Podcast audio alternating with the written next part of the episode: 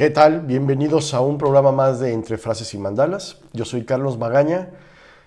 Y primero que nada una disculpa por el episodio del lunes pasado, que era de la resiliencia. Algo pasó con la tecnología que se grabó súper mal. Igual se subió a Spotify, pero está súper mal grabado. Todavía no sé por qué. Lo volveré a grabar, sí. A lo mejor no era, no era su momento todavía. Quiero pensar que el universo influye en este tipo de cosas. Espero que el de hoy ya salga sin ningún contratiempo, sin ningún problema. Puse hasta otro micrófono y todo, esperando que esto, que esto cambiara.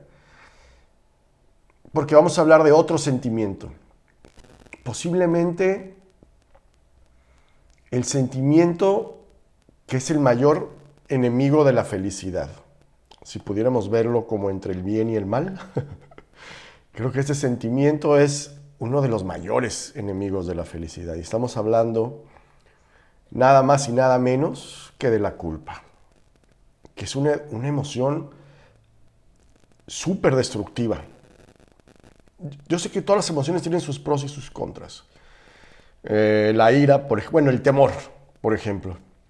Tengo temor a morir, volteo a los dos lados de la calle antes de cruzar la calle.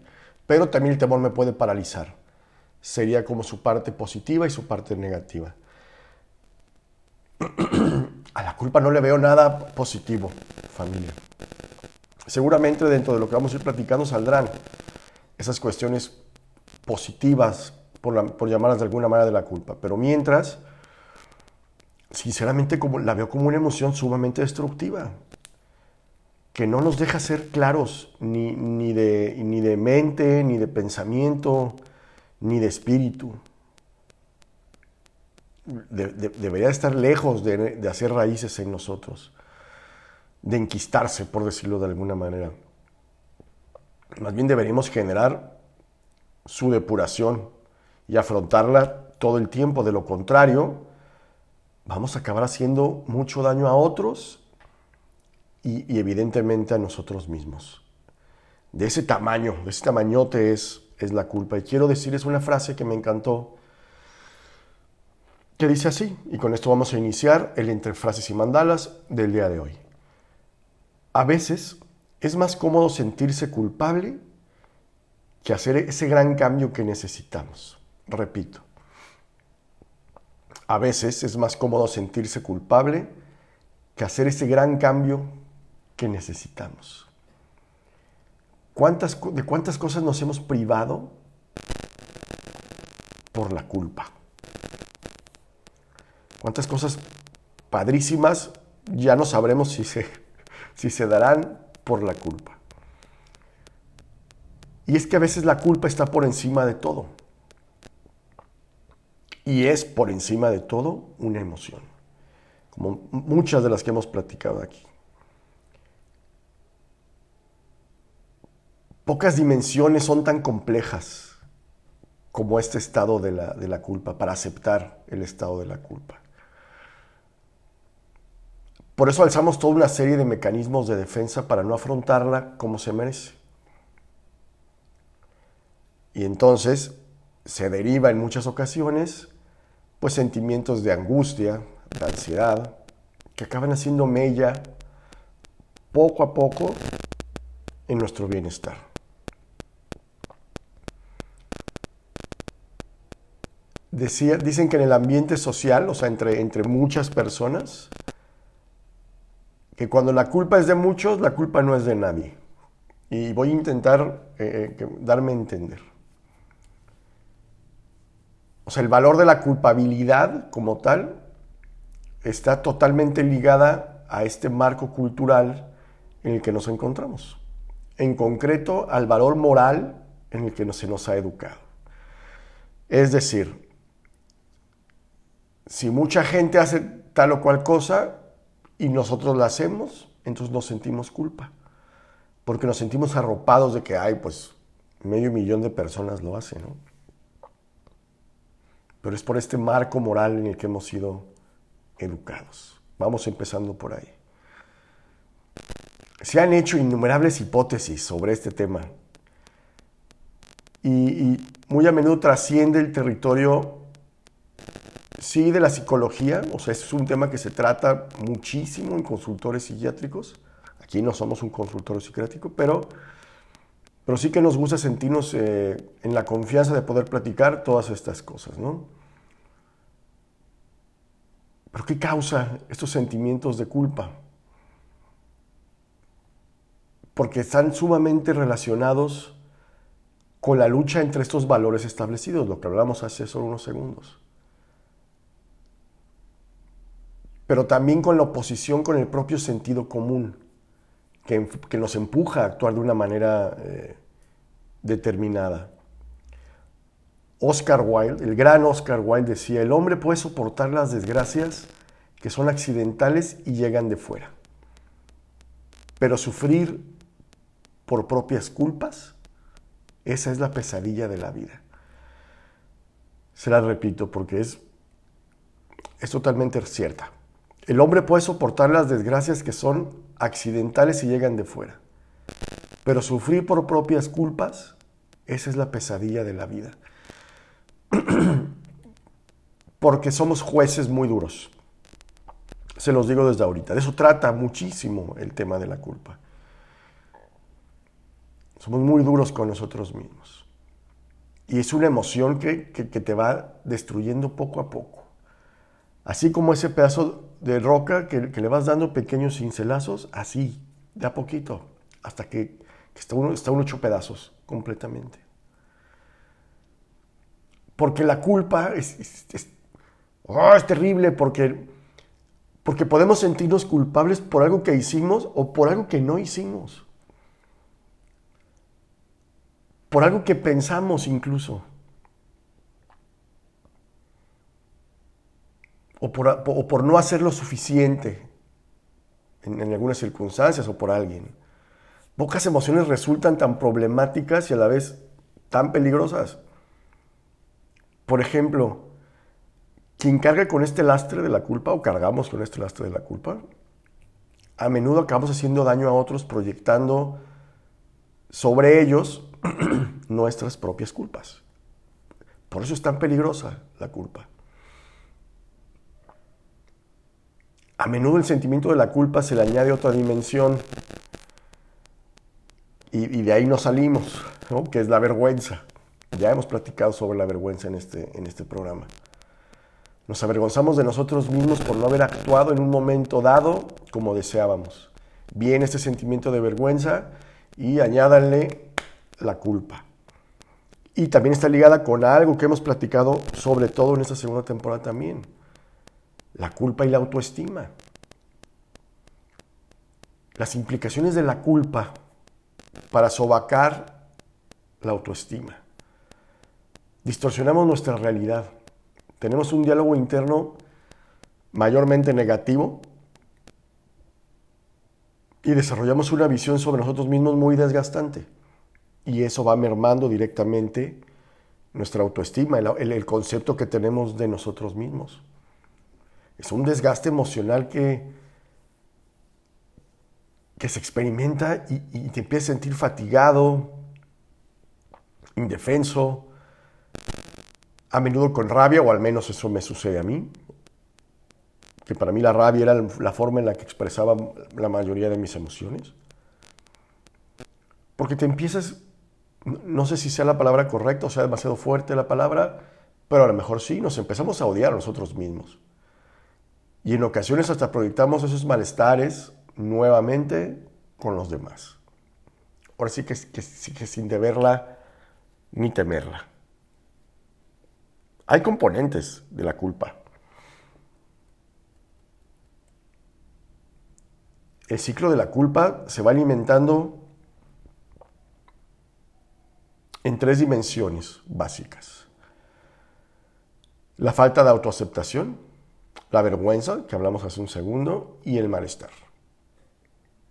Esas son las tres dimensiones básicas de la culpa. No importa lo que hagamos o dejemos de hacer en nuestro día a día, todo acto nos llevará a ese punto donde reside el sentimiento de culpa. Todo pensamiento, toda dinámica en las que estemos inmersos nos acabarán orillando a esa herida interna que no reparamos o afrontamos como es debido. La falta de aceptación hacia nosotros mismos y esa visión, y esa visión, perdón, crítica, muy crítica, nos va poco a poco carcomiendo de manera inevitable. Inmediatamente después de eso aparece la vergüenza que no es más que el rechazo hacia nosotros mismos, hacia nuestra propia persona. Y estos dos componentes se, intensifican, perdón, día a día en el malestar. Estamos, estamos de malitas, ¿no? Pero ya que conocemos esas tres dimensiones y ya que nos vamos conociendo, porque ya hemos hablado de, de autoestima y autoaceptación en este programa, porque ya hemos hablado de la vergüenza y porque ya estamos adentrándonos en este mundo que, nos gusta de, de crecimiento personal, entonces ya podemos afrontar, confrontar la culpa. Y es tal cual, así, una terapia de aceptación y compromiso. Eh, porque nos va a permitir entre muchas cosas, reconocer esos pensamientos negativos, para aceptarlos, para hacerlos parte de lo que somos en este momento muy específico. Una vez que aceptamos, podemos comprometernos a generar cambios. Porque sin ese compromiso no vamos a poder generar absolutamente nada. Sí, es, es literal, familia, así de me comprometo a, partir de ahorita, no ser tan duro conmigo mismo, a aceptar mis errores, a no culpar a los demás. Y, sí, podemos escribirlos, podemos decírselos a alguien, digámoslo a nosotros mismos, son nuestros compromisos. Tenemos que abrazar y aceptar nuestros errores. Y, yo creo que una de las cosas que más recalcamos siempre aquí es ser más compasivos con nosotros mismos. De otro modo no vamos a poder fortalecer nuestra autoestima.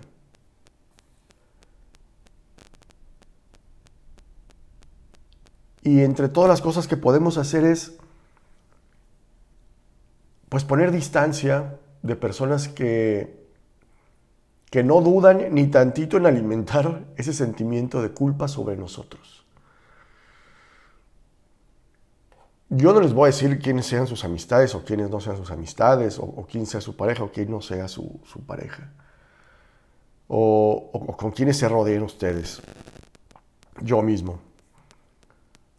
Pero vaya que hay personas que cómo nos hacen, cómo nos hacen sentir culpables.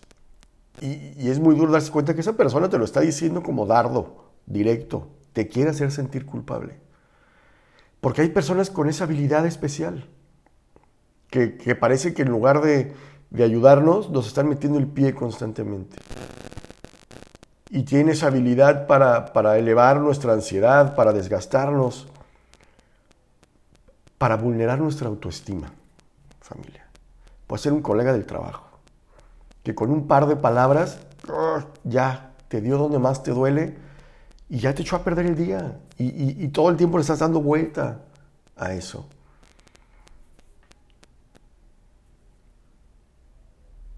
Si ya identificamos que hay personas así a nuestro alrededor, podemos empezar a, manejarnos de otras maneras. ¿no?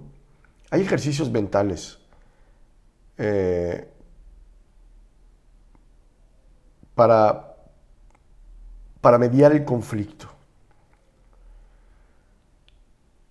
Y hay técnicas para hacerlo. Y aprendemos a visualizar la situación, y es, una, parte muy importante, desde un, un prisma perdón, externo. Eh, poder, poder tener esos cinco segundos en los que nos salimos de nosotros mismos y vemos el panorama, panorama desde, otro, desde otro punto, ahí está la clave para controlar las emociones y, tener esa sensación de que podemos controlar la situación. Si quieren, otro día hacemos un programa para, para, para hacer ese tipo de técnicas. Me parecen muy interesantes. Liberarse del sentido obsesivo de las responsabilidades. Eh, hay un escritor que se llama Dostoyevsky. No es, un psicólogo, ¿eh? no era un terapeuta, no era este ser espiritual, o a lo mejor sí, que era un tipo muy inteligente, lo era.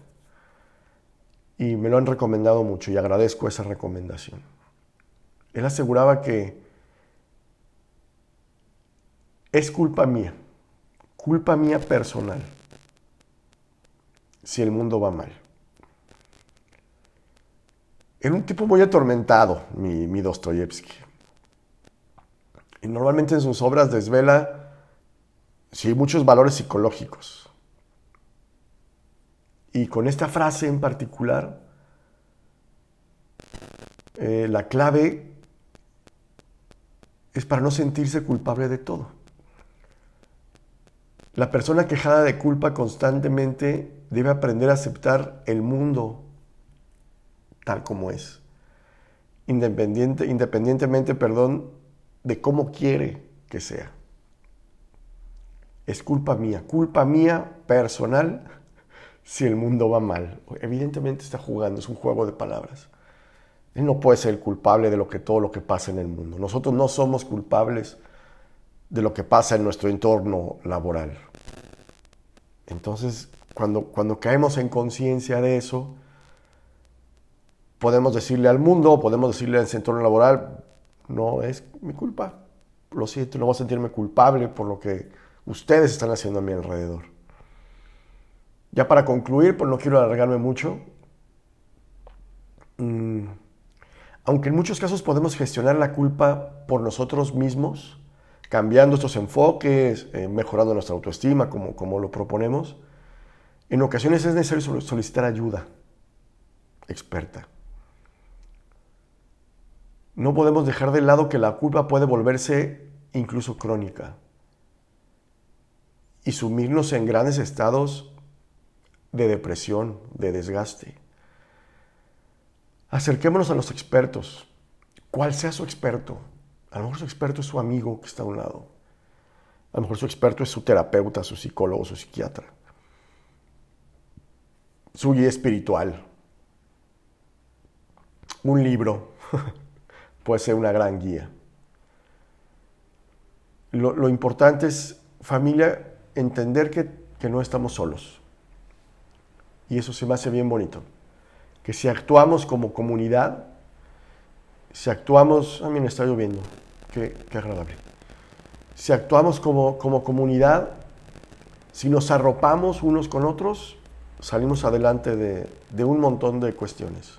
Así sea de la culpa, que es tan desgastante. Les mando un abrazo grande, un abrazo sincero, un abrazo con mucho cariño y nos escuchamos la próxima semana. Eh, voy a ver si repito el episodio de la resiliencia, porque a mí me había gustado un montón. Pero bueno, no se grabó correctamente. Les pido otra disculpa.